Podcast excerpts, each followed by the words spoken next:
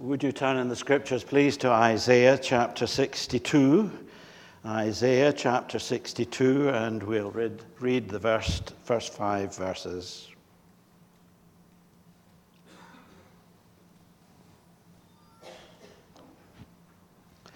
For Zion's sake, I will not keep silent.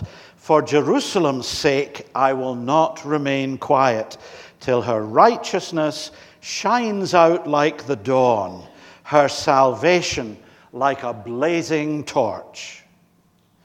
The nations will see your righteousness, and all kings your glory. You will be called by a new name that the mouth of the Lord will bestow. You will be a crown of splendor in the Lord's hand, a royal diadem in the hand of your God. No longer will they call you deserted or name your land desolate, but you will be called Hephzibah and your land Beulah. For the Lord will take delight in you, and your land will be married. As a young man marries a maiden, so will your sons marry you. As a bridegroom rejoices over his bride, so will your God rejoice over you. Let's pray. Father, as we turn now to your word, we pray that you would speak into each of our hearts and lives, reminding us of who we are in Christ Jesus. So may your blessing rest upon us as we meditate now on your word. In Jesus' name, amen. Well, over these past couple of weeks that I've been with you, we've been looking at the metaphors of the church right at the beginning of the new year, thinking about who we are, what the church is, realizing that how the world views the church is very different from how God views the church and how we understand the church. And we started off by thinking of the church as a building, uh, the building of God, and recognized that God was bringing together this building and uh, He was constructing it throughout all of time and in every place. And we saw that we are the living stones who form that building. It's a building made up of people, ordinary people just like you and me, but we're part of that building that God is establishing within the world. And then the last time we looked at the church as the body picture that we find in the New Testament, the church as the body of Christ. And uh, we recognize that individually we're all part of that body. Individually, God has gifted us in different ways so that as we're all interconnected with one another and united in Jesus Christ, so the body grows up and matures and develops and is strong and accomplishes all the purposes that Jesus has for it. John Cleland guessed the third one and said at the door, Is the next one the bride? I was toying whether I was going to go that way or go another way, but I decided since John mentioned it, we'll do it. It's the bride of Christ that we're thinking of today. And uh, there are a lot of changes in life, uh, and really, uh, marriage is one of these things that is under scrutiny within our society. There have been a huge number of changes uh, all around the issue of marriage and social partnerships and, and all the rest of it. But still, marriage is remarkably popular. Don't let the world persuade you that it's done and dusted and it's over and it's gone. It's not. It's very popular still for people to come together and be united together in, in marriage. That's a couple that in our church in Inverness that I married when I was pastor up there. And people just love to see a marriage. And uh, they love to be there at the service, even, even although they're not guests, they like to come to be observers and, uh, and to see folks who are, are getting married. And uh, I know Hamilton Church, which is our ch- home church, um, down, down at the bottom of the, the rise, the church is at the top of the rise, and down at the bottom where the, the, the road goes past, often when there's a wedding, folks will just stand and watch what's going on up the top as the bride and the groom come out and all the rest of it. Uh, it still creates quite a bit of uh, attention and interest. One of the ways that God descri- describes his relationship with his people is through that picture of marriage the bridegroom and the bride, the husband and the wife. Isaiah 62 5 tells us, God will rejoice over you as a bridegroom rejoices over his bride. Later on in Jeremiah 2 2 and in Jeremiah 3:20, God describes this marriage relationship that he has with people as a broken relationship. He said, I remember how eager you were to please me as a young bride long ago, how you loved me and followed me. But you have been unfaithful to me, you people of Israel. You have been like a faithless wife who leaves her husband. The Old Testament, established by God with his people, was like a love story that went sour, a marriage that was broken by Israel's unfaithfulness. The new covenant, which God establishes with people through Jesus Christ, is like a love story that gets back on track and comes out right in the end. A relationship that has been rescued from disaster and destruction by a sacrifice at tremendous cost. As far as the love story between God and man is concerned, God is simply the party who refuses to give up. It's not us who are faithful and holding on to God, it is God who is faithful and is holding on to us. 1 John 4 9 to 10 reminds us God showed how much He loved us by sending His one and only Son into the world so that we may have eternal life through Him. This is real love. Not that we loved God, but that He loved us and sent His Son as a sacrifice to take away our sins. You remember the parable that Jesus told about the ten virgins, five wise and five foolish.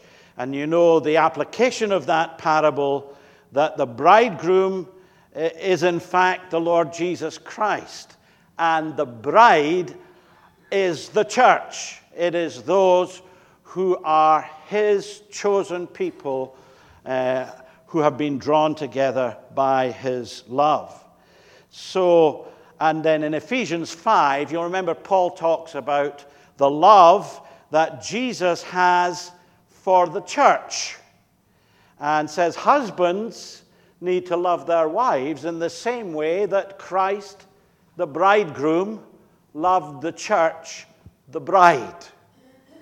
So, this picture of bridegroom and bride uh, and the church being the bride of Christ is well rooted in God's word. And that description speaks to us of the bride's loveliness.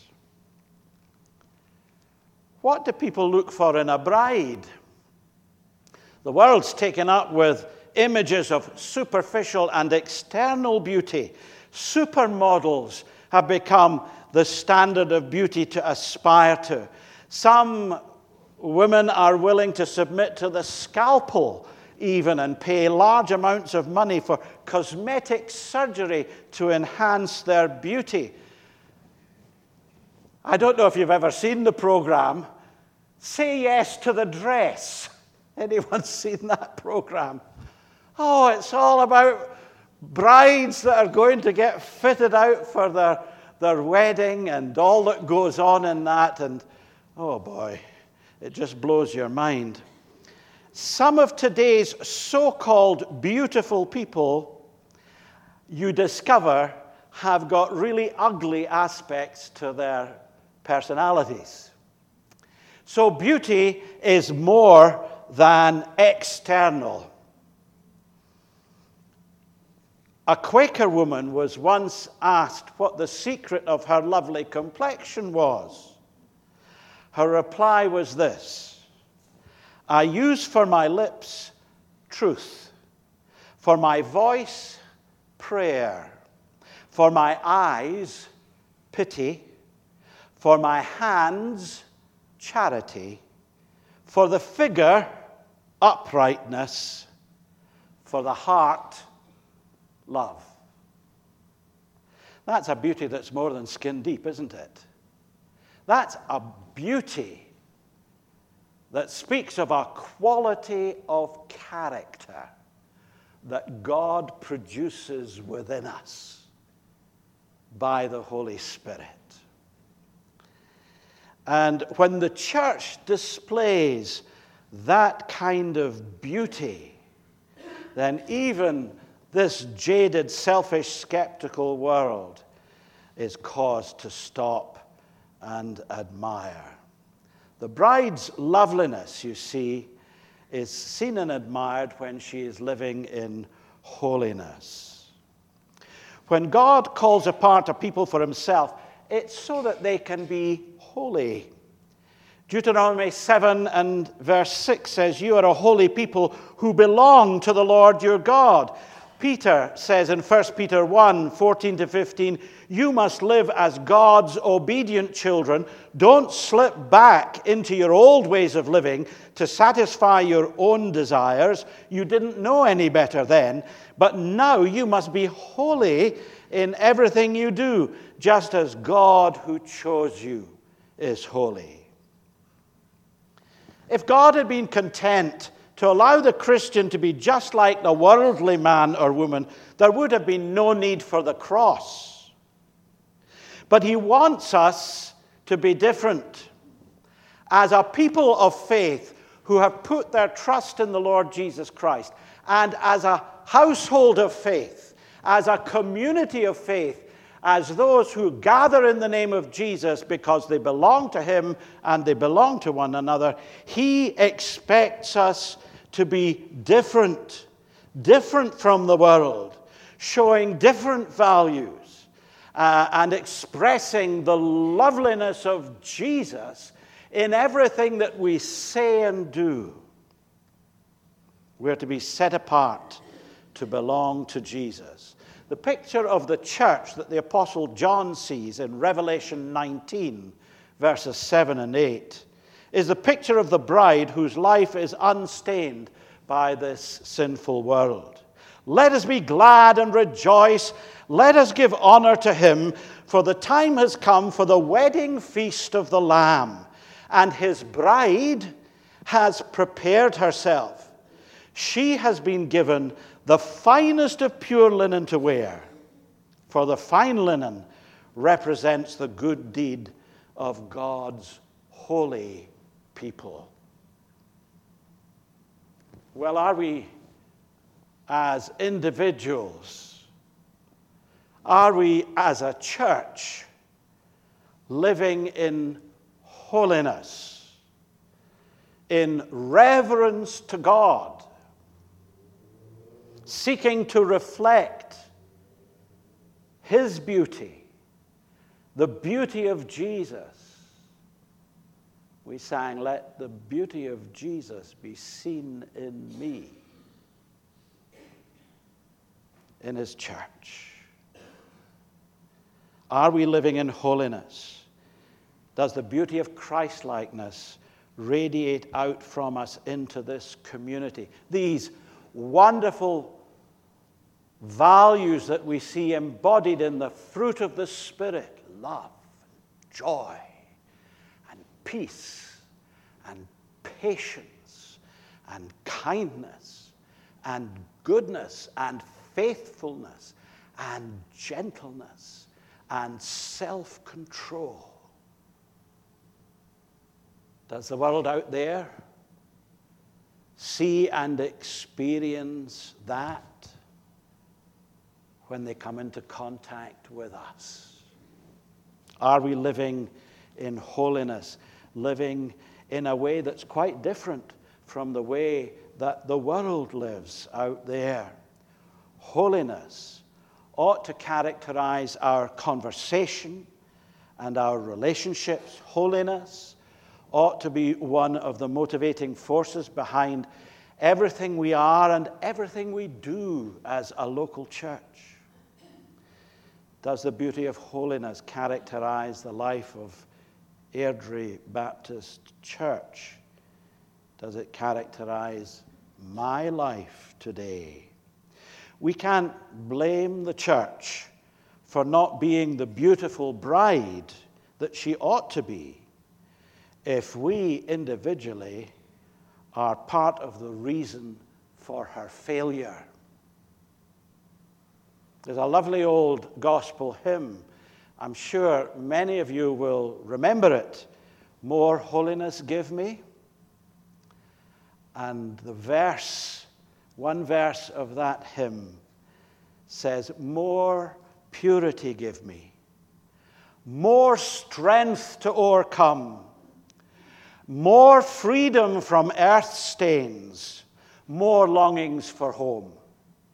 More fit for the kingdom, more used would I be, more blessed and holy, more Savior like thee.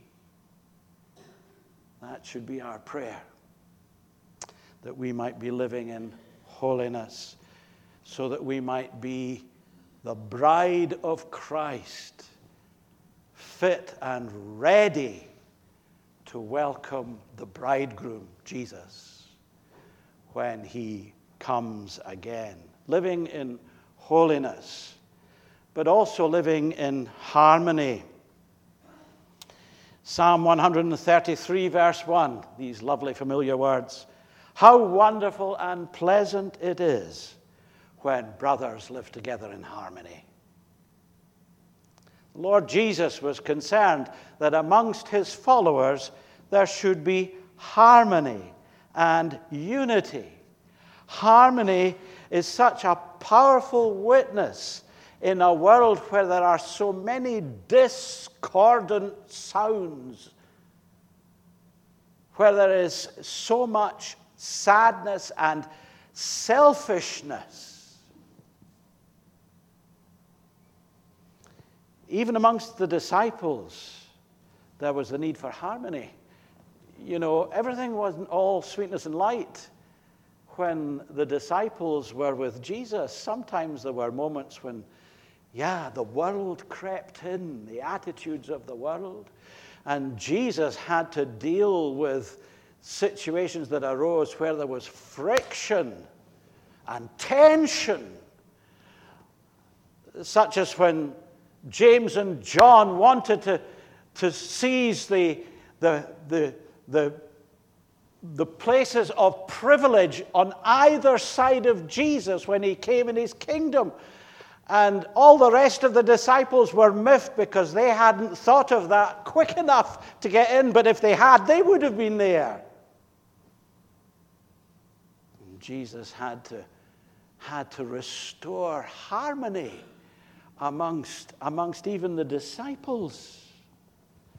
And he says in John 13 34, Now I'm giving you a new commandment love each other. Just as I've loved you, so you should love each other. Your love for one another will prove to the world that you're my disciples. And then the great high priestly prayer that comes later on in John in the 17th chapter where Jesus prays for harmony and unity amongst his disciples. And then he goes on to say in verse 20, I am praying also for all who will ever believe in me. I pray that they will all be one, just as you and I are one. Jesus prayed for you here at Airdrie Baptist Church. You were amongst those he prayed for, those who would come to believe in him, praying that you might live together in harmony. That uh, early Jerusalem church, what a wonderful uh, tribute is paid in Acts chapter 2, 44 to 47. All the believers met together, shared everything they had. They sold their property and possessions and shared the money with those in need. They worshiped together at the temple each day, met in homes for the Lord's Supper, and shared their meals with great joy and generosity, all the while praising God and enjoying the goodwill of all the people. And each day the Lord added to their fellowship those who were being saved. I don't think God considers it worthwhile adding to the disciple bands that are in the midst of conflict and disagreement and disharmony. But if the household of faith is living in love, mutual acceptance, and harmony, God will add to their number. How can we see more folks coming to this church? Live together in harmony and unity with one another and with Jesus, your Lord.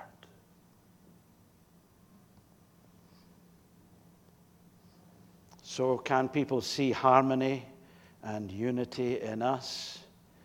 You know, in our world, friction is the enemy of efficiency.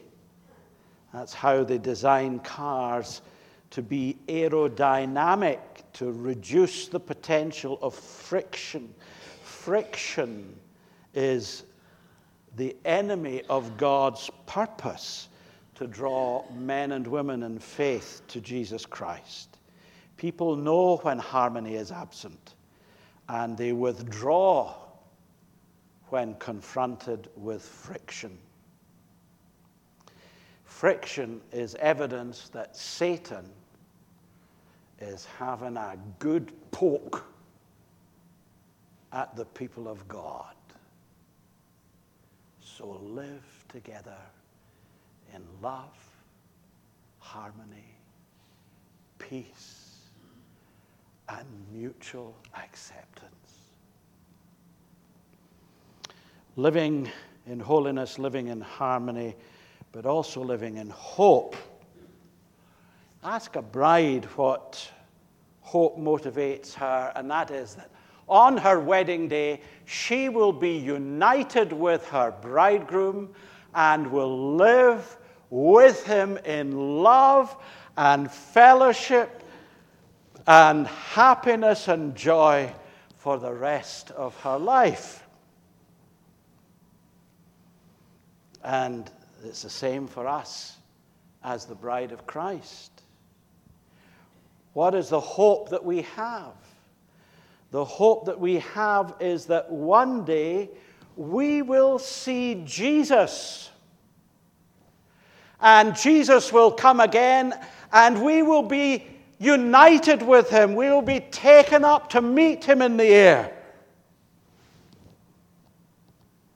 And we will be part of that new heaven and new earth that he will inaugurate. And we will serve him and love him forever. In the meantime, too, Timothy sorry, Titus 2, verse 12 says, We are instructed to turn from godless living and sinful pleasures. We should live in this evil world with wisdom, righteousness, and devotion to God, while we look forward with hope to that wonderful day when the glory of our great God and Savior, Jesus Christ, will be revealed.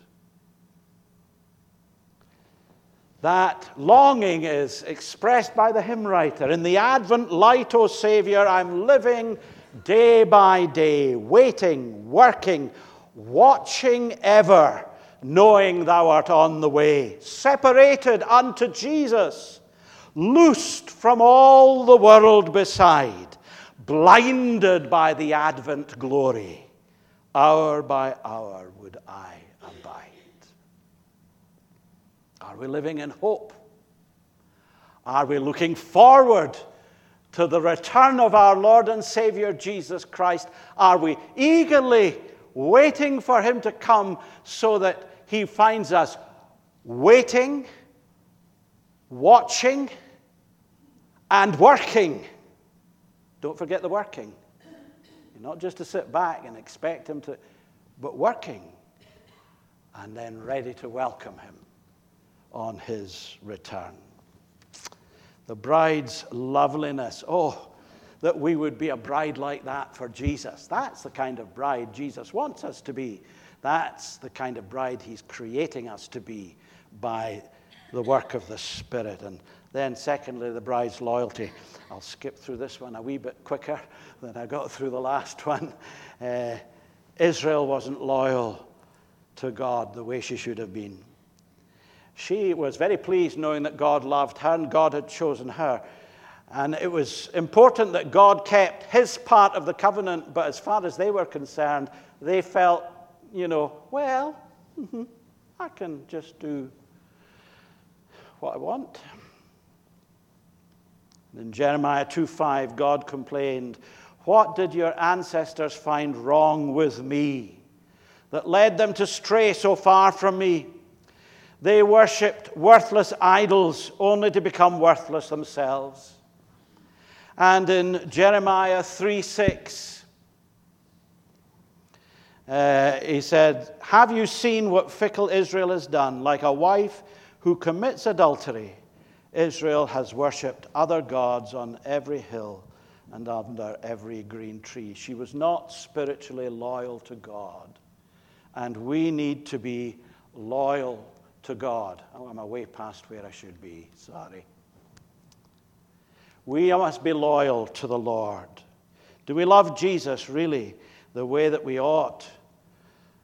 If Jesus were to return to us, would he say to us, as he did the church at Ephesus, You don't love me or each other as you did at first? Look how far you have fallen. Turn back to me. Do the works you did at first. Do we love Jesus personally the way we did when we were first saved? We actually ought to love him even more. The sad thing is, sometimes we love him less. But we should love him even more.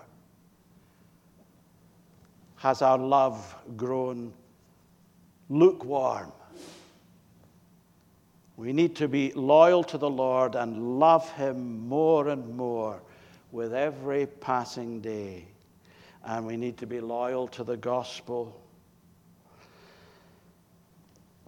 Paul had some stern things to say to the church at Corinth. In 2 Corinthians 11 2, he said, This I'm jealous for you, with the jealousy of God Himself. I promised you as a pure bride to one husband, Christ. But I fear that somehow your pure and undivided devotion to Christ will be corrupted, just as Eve was deceived by the cunning ways of the serpent. You happily put up with whatever anyone tells you, even if they preach a different Jesus than the one we preach, or a different kind of spirit than the one you received, or a different kind of gospel than the one you believed. These believers in Corinth were so tolerant. They tolerated anything and everything and everyone. But we are to be loyal to the gospel and loyal to Jesus. We need to remain firmly committed to the truths of the word. And that's why, as a vacancy, as a search group looking for a new pastor, we are very keen to ensure that whoever comes here is wholeheartedly committed to the truth of the gospel and the integrity of the Word of God. It's important, you see. It's important what people believe. There have been so many surveys that have revealed huge percentages of people training for ministry who reject the virgin birth and reject life after death and reject the resurrection bodily of Jesus and reject the personal return of Jesus Christ. We need to be loyal to the Word of God, loyal to the gospel, loyal to the truth, because by being loyal to the gospel, we are being loyal to Jesus, the living Word, the Word of truth. Dr. Francis Schaeffer said this Those of us who are children of God must realize the seriousness of modern apostasy. We must urge each other not to have any part of it. But at the same time, we must be the loving, true bride of the divine bridegroom in reality and in practice, day by day, in the midst of the spiritual adultery of our day. Our call is first to be the bride faithful. But that's not the total call. The call is not only to be the bride faithful, but also to be the bride in love. The bride who is in love with her bridegroom, the bride in love with Jesus. May we be such a bride for Jesus here in Airdrie. May we be loving, lo- lovely and loving for the sake of our bridegroom Jesus, for the sake of this community, for the sake of this needy world. The bride's loveliness. Let's live in holiness. Let's live in harmony. Let's live in hope. And the bride's loyalty, let's be loyal to Jesus by loving him more and more with every passing day and loyal to the gospel, upholding his truth in our world. Let's pray together. Father, we thank you that you have separated us from the world to be a beautiful bride for our bridegroom, the Lord Jesus Christ. So, by your Holy Spirit, be at work in our hearts and in our lives to make us the bride we should and need to be,